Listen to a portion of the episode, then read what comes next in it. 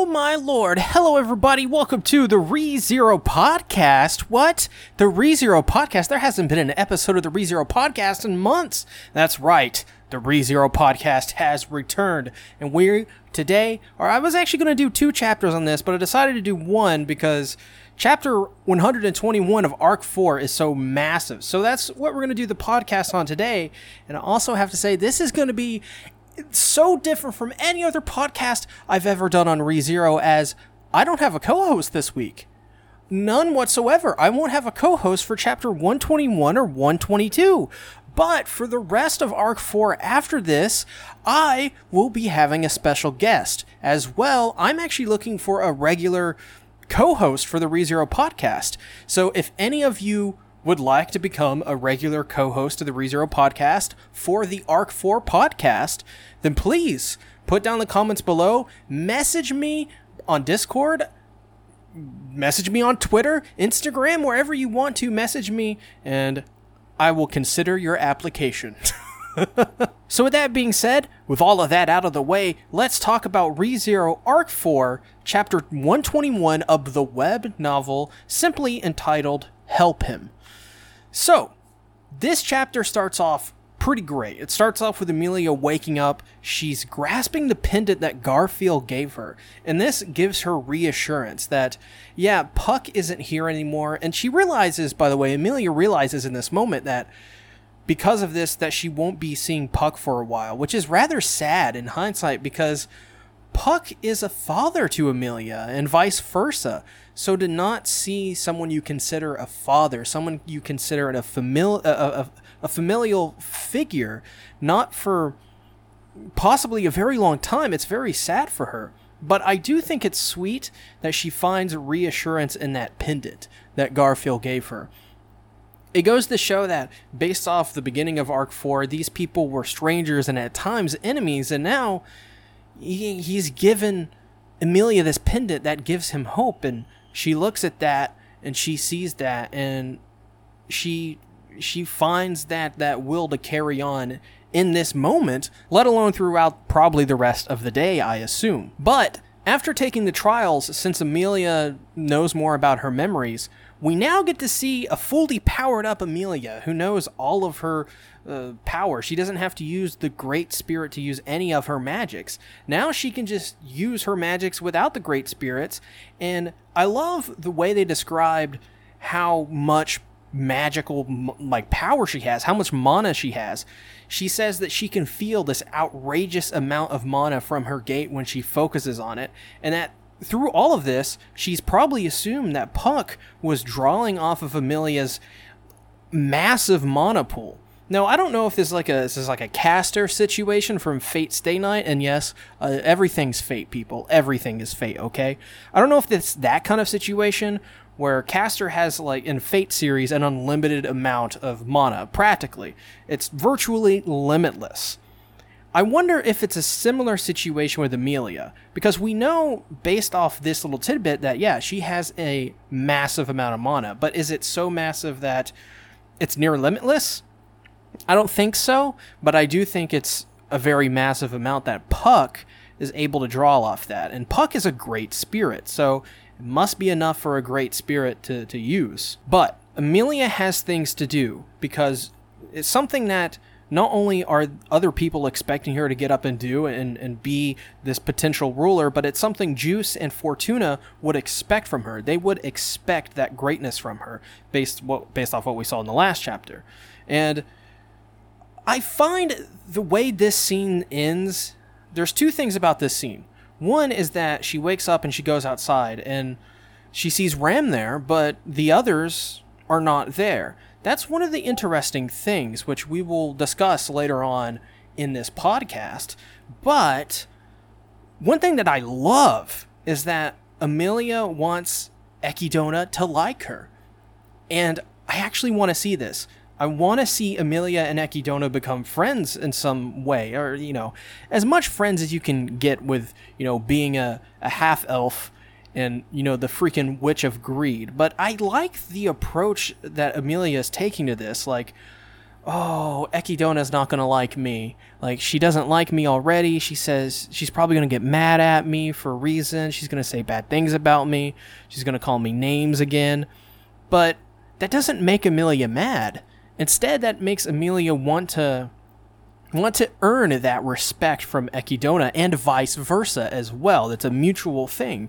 And it's something I want to see. I compare this to in Fruits Basket Season 2. I'm not going to say much about this if you're watching it. I'm going to keep as minor spoiler as possible. Uh, Rin and Tohru. With their relationship, it's mm, kind of the same. It's a little different, of course, but Rin doesn't trust Tohru, and by the end, it seems they're inseparable. Uh, they they can't live without one another. It's one of those situations, and I don't think that'll ever be the case with Ekidona and Emilia, where they have that tight of a bond. But I do hope a bond actually just forms there and it creates uh, an everlasting relationship between the two. And you know, it's it's like a it's like a dynamic duo. It's like a team up. You know, it's like something you want to see now. It's something that I didn't even want. But when amelia said that, when she said, "Oh, I want her to like me," and I want I want us, you know, to be friendly with one another, I was like, "Hell yeah!" Like that's I, why didn't I think of that before? That's such a great pairing. It's something I want to see. So I hope we see it in the future. That would just be really awesome for myself just to see something like that. And I think for many people it would be pretty cool. So we rewind time a little bit to before Emilia's trials began.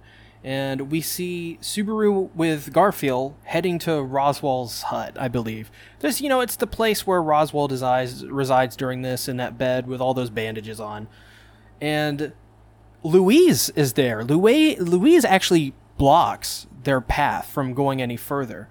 And Garfield I love this interaction right here. There's a lot of like really like friendly interaction between Subaru and Garfield in this chapter. And what I love about it is it starts really here with Garfield is kind of informed of, of this naming scheme. So with, with when it comes to Louise. So Louise is alpha, omega, th- theta. Um, this one is called Omega because, of course, Omega, as we explained in the last chapters, she's like one of the only ones with with a will left. So that's that's pretty cool in of itself. And they explain it to Garfield, and Garfield thinks the name is so cool. He's like, "Why don't I get a cool name like that?" And then Subaru is like, "Well, there aren't multiple of you, Garfield. We, it's, it wouldn't work." Uh, and I just, I thought it was so funny because Garfield, he's just so amazed by these names. Later on in this scene, actually, he like he lights up. He starts glowing and has these the, this shimmer in his eyes to to these names because he's like, oh, what we're gonna have to come up with ampersand or something for for people. Uh, well, the actual names uh, were were gamma, ampersand, dollar, and pound, which Garfield just loves those names. Uh, and and Louise is like, you guys became buddy buddies so quickly, and Subaru is like, yeah, men who trade fists with the with the evening sun as their backdrop are always pals. I I love the fact that Garfield, Otto, and Subaru have have all like become like really close to him. Like they're all in one way or another, they're like really good buds. Like you just like you want to see like a good buddy cop drama with these guys like like something where they're just having fun or like a slice of life series where they're just doing stuff. I think that would be so fun. I think that'd be so interesting. And that's the kind of dynamic that these three characters have that there's just buddy buddies. Um so before they head in omega warns of roswaal's state. And let me tell you once they get in there it's it's pretty crazy. But we see some interesting things with Omega. We we see that what kept Omega going through all this and having this will was was the feeling of the, the desire to not wanting to be left behind. And this makes her visibly sad uh, about about sanctuary in general and most importantly about her role in all of this but very wholesomely because garfield is a wholesome kind of guy you know garfield actually che- cheers up omega and this he says I forget exactly what he says, but he he basically says, "Oh, don't worry, cheer up," pretty much. And this leaves Omega to think about what he said. And you can see they describe the Tappei's Nagatsuki's writing is so great. They they he describes it in such a way as her her face is all scrunched up, really trying to think about this, and she's really sad. And because of her role and, and about the sanctuary and how it's you know the sanctuary may not be needed anymore. And garfield oh that's what it was. Garfield's like well everything could just become the sanctuary. Who cares? Um, and this this leaves her in thought and all of that sadness all of that depression goes away. And i really like that interaction between R- louise and Garfield. It was just a really good interaction, and I enjoyed it quite greatly. But this all leads Subaru to ask if Garfield has a fever because he is saying super smart and embarrassing stuff, which, I mean, yeah. yeah, does he have a fever? Like, he's. This is a Garfield we don't see quite often. He's usually a like a dunderhead or, or someone who's very boneheaded, boneheaded, and well, he's very beastly. I mean, he's obviously not the very smartest guy. He's just 14, even though he looks like he's not 14. But he, but he is a very young guy and he doesn't have things figured out. So to see this kind of thing from Garfield, it's like, whoa. Like Garfield, where did that come from? You just pulled that out of nowhere. That's pretty cool. And we get the little tidbit at the very end of this scene that Omega has kept herself a secret from all the others. So at this point, still, the other Louise clones do not know about her, which is pretty pretty cool. Um, I think Omega is the one we saw at the very beginning. I think we saw her at the yeah we saw her at the very beginning of the arc. So yeah, Omega's pretty cool. I like her. So we get to this scene, this confrontation with Roswaal, and he's just destroyed this room. I think this is something that happens every time, I believe. I can't remember. It's been a while since I've read this arc, but this leaves his hands. Like his hands are bleeding. They're like bloodied and it, it makes sense because he's been in bandages this whole time. And he calls i mean uh, he is obviously just disheveled. He is he is not in a very good state because you know the gospel is he's we're not going by the gospel's writ at this point. Things are changing and it's kind of sending him like like we saw with Beako it's sending him into this state of like despair almost like of like lost like they don't know what to do. He doesn't know what to do.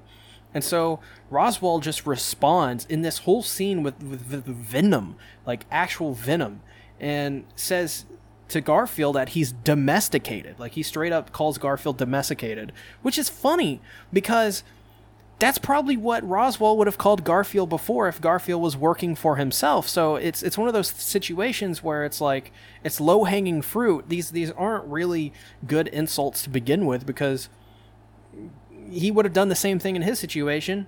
So like like it's not very fair, I guess. He also says that Garfield has discarded the love for his mother, which is going to be something we bring up. Roswaal is very blinded very blinded by so many things, and the way he perceives things is just really wrong. And Garfield, through all of this, though, is unfazed by Roswaal's words. And it makes sense why Garfield is unfazed. We've seen for the longest time Garfield gets mad at not those kind of trivial things because I think in a way Garfield's already internalized it. He's already figured out like how he can handle things and it's not those things. It's not insults that send him into a rage. It's it's other things that tick him off, and then that leaves these insults to come in and fill him with rage. But if if you just come out of nowhere and you're like, "Hey, Garfield, you're you you hate your mother now," and he's like, "What?" And and even says he doesn't understand some of the things that Roswaal is saying. So there you go. I mean, he even questions like Garfield, you know, how 10 years of love can be changed just by Subaru, a guy that He's known for what was it, he said four days or something, just a matter of days. Subaru changes his mind and how all of that, you know, his love will will go away for his mother just because of that. And I mean, he even he even says, you know, you know, to Garfield and Subaru that you know this power that Subaru has, this power that Garfield has, it's what makes them special and useful. And without those powers, they're just mundane people to and and I feel like he's saying that in a way because he's using them. Um, and but but at the end of the day, really what he's trying to say, he starts going off on Subaru and, and Garfield even more. And really, he's, he's talking a lot about feelings. He's talking about how can my love change? How can this change? How can your love change for your mother, Garfield? How can your love for Amelia change, Subaru? Stuff like that. How can anything just simply change? He's so used to the writ of the gospel that any kind of change, even when it comes to his feelings, is like, well, if it's changed, throw it out. It's done. I will never, I will not even waver on one single thing about my feelings. And through all this, he wants his feelings to be validated. So Subaru does. Subaru validates his feelings. And he, but he still he still goes on. It's not really getting through to him. The words are hitting him, but it's in one ear and right out the other and he believes that everyone is weak for their feelings and for changing their feelings. It's it's very complicated what Roswaal is going through right now. It's very he's very much he's he's very lost at this point, and he still says that he's heartbroken from the day that uh, he had to say goodbye to this person in his life, and he's he's gone by 400 years without forgetting her. And at this point, it's it's got to be Echidna, right? It's got to be. Th- maybe it was said in the last chapters. I don't know. I can't remember. But you know, my theory is that it's it's gotta be Echidna that he's talking about. But but how? I, I don't, I'm not. I don't remember. Uh, but Roswaal goes to use, you know, his goes to fight Garfield, and Garfield because he because of Subaru, he knows about Roswaal's fighting style, and he's able to counter that and headbutts Roswaal in the chest, and he falls to the ground during this uh, somewhere in this scene uh, yeah, well, yeah, he falls into the ground like, like, like Garfield catches him, and then lets him fall to the ground. Really embarrassing as he's looking up at both Subaru and Garfield. And he says, Garfield says to Roswaal, he reveals that he's already taken the trials and he's passed the trials. And Roswaal is floored by this. He doesn't believe it. He doesn't believe that Garfield could could overcome, you know, his past and actually take those trials and, and complete them. He never believed that to happen because that's not what the gospel said. That's not what that's not was in the gospel and he can't comprehend it without the gospel telling him. It's it's very interesting how many people in ReZero that have gospels, Beako and Roswaal come to rely on these things as if it's it's a it's it means everything in their life. If the gospel said to jump off a bridge, they would do it. It's it's crazy. One of the great quotes in this chapter is while all of this is happening, Subaru tells Roswaal, he says, We're not telling you to warp these feelings. You've had all of this time for someone. We just want you to change how you demonstrate those feelings. If there aren't going to be sacrifices for it, then of course, we'll help you. And to break down what Subaru is saying in, in this quote, he's saying that don't change the meaning of what you're doing. Don't don't forget about the love that you feel for this person. Don't don't don't change any of that. That's not the issue. The issue is how you act. The issue is how you act out upon those feelings and your and how you want to complete this goal. Change that stuff. And if you can't do it, we'll help you. We'll help you achieve that for you. All you got to do is ask. All you got to do is want the help. And while this is happening, Subaru beautifully offers his hand to Roswaal and he just doesn't accept it, which shows the state of that Roswaal's in at this point, that he just doesn't want that help. And he tells Roswaal that Amelia is going to over- overcome these trials after Roswaal is like, well, Amelia is just going to run back to you after she fails again. He's already decided what's going to happen because once again, because of what the gospel is saying. And Roswaal tells him that, that she's going to cry, she's going to fail over and over again, no matter what. No, no matter what he Subaru believes, it's going to happen. And Subaru says, I love this. Subaru says, Have you ever even seen a woman's crying face or her crying face? And then he says, It's fucking horrendous. And I love that. Of course, you know it's as a translation. It's probably not going to be kept in the final. It's probably not in the light novels or the actual language, uh, the original version of this, I guess. But it's it's a funny quote, I think.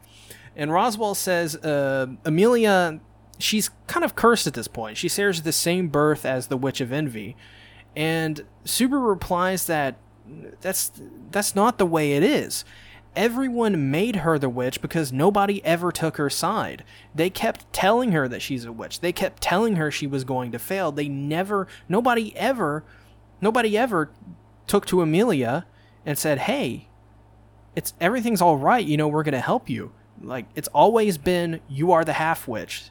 And he also Subaru during this, he has this flashback, this internal flashback to where he couldn't forget that Amelia looked exactly like the Witch of Envy Satella. But and while that while that frightens him, while he doesn't quite understand himself why that is, at the end of the day, you know, he he feels that Amelia just wasn't given the help that she needed from the very beginning. Nobody ever told Amelia, for example, this is his well, this is what he says, it was all right to cry. That nobody ever told Amelia that that it's all right, you know, to have these emotions, to have these feelings, to, to have trouble. That's okay. That's going to happen. And Subaru is going to be that person to, to do it, in that he declares that he is the knight to the silver half elf Amelia, which was a great moment. But at the end of the day, Roswaal will not waver from any of this, and he threatens to bring the snow, which will bring the great rabbits. This this scene was really tense, really incredible as well. But I love at the end, Subaru just comes out and says what he what what everybody needed to tell Amelia, like to tell them about Amelia, and that is, you know, stop using her.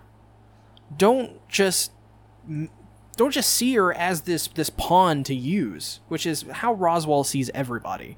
And I I love that he finally said that because it's absolutely true. That is one of the issues with Amelia is that nobody ever trusts in her or really believes in her. I mean, Subaru didn't even for a while. He kept secrets from her. So I like that scene quite a bit. So we get the scene with the aftermath from Roswaal.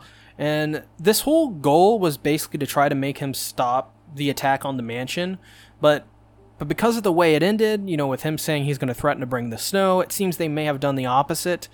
And and what really that's the thing to take away from this is that Roswaal is not going to stop at this point, which is very very bad.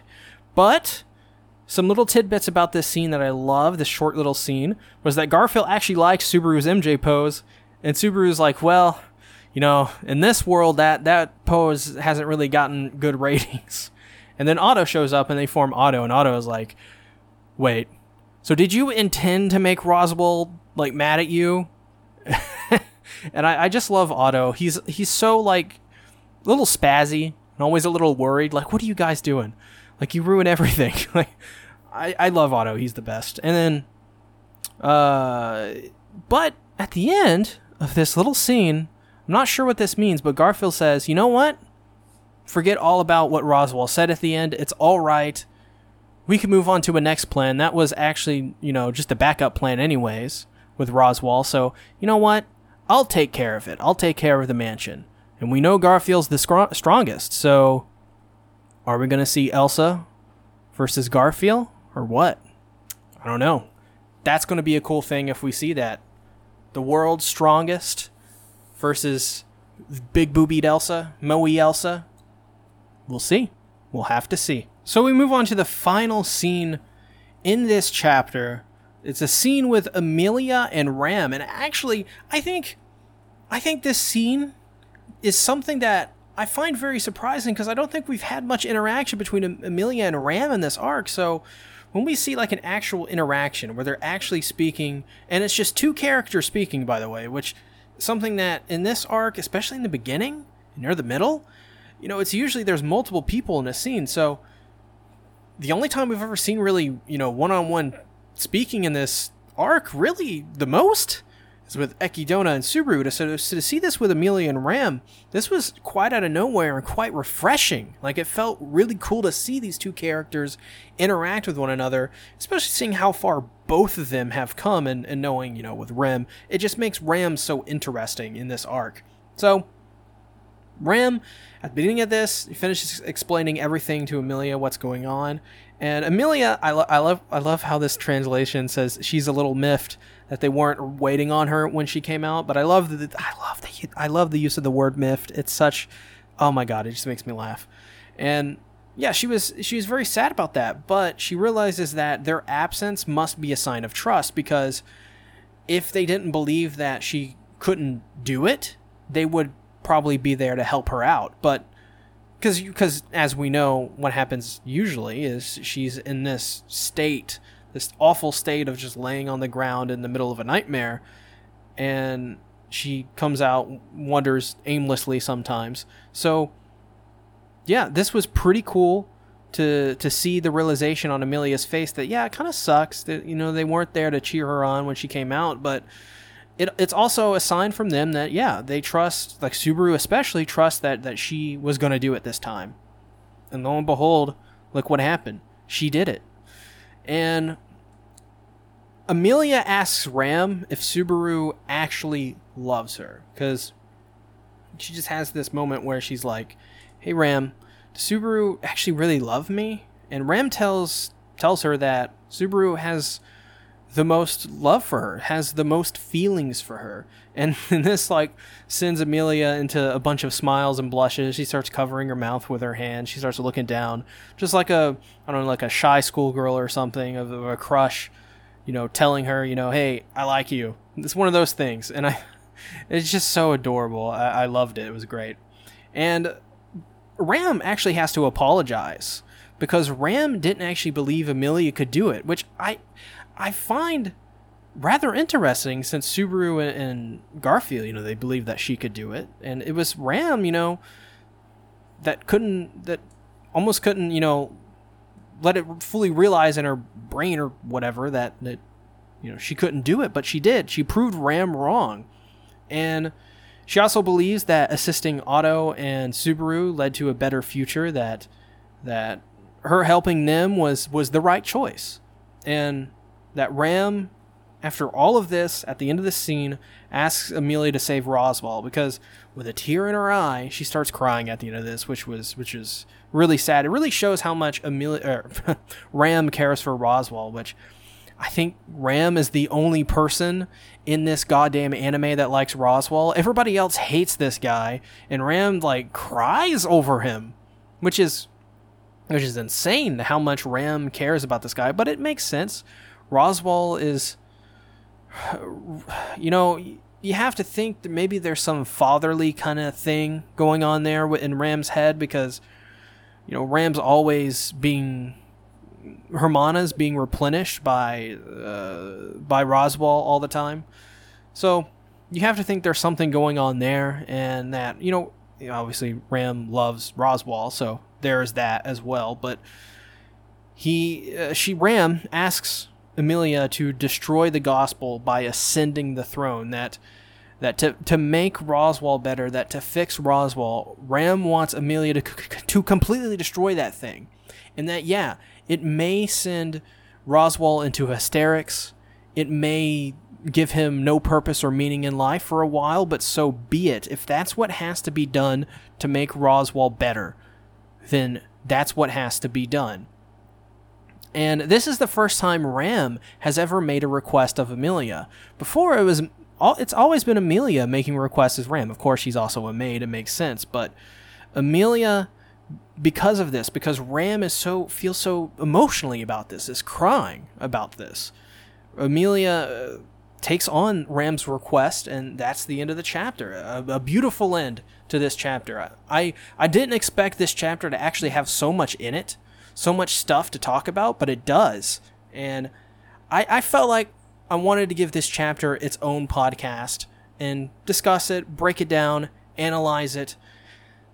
We'll see how this goes in the future, what this episode bring or to this chapter brings to the to ReZero and its universe. And I, I think there's a lot of stuff that happened in this chapter that was just really great.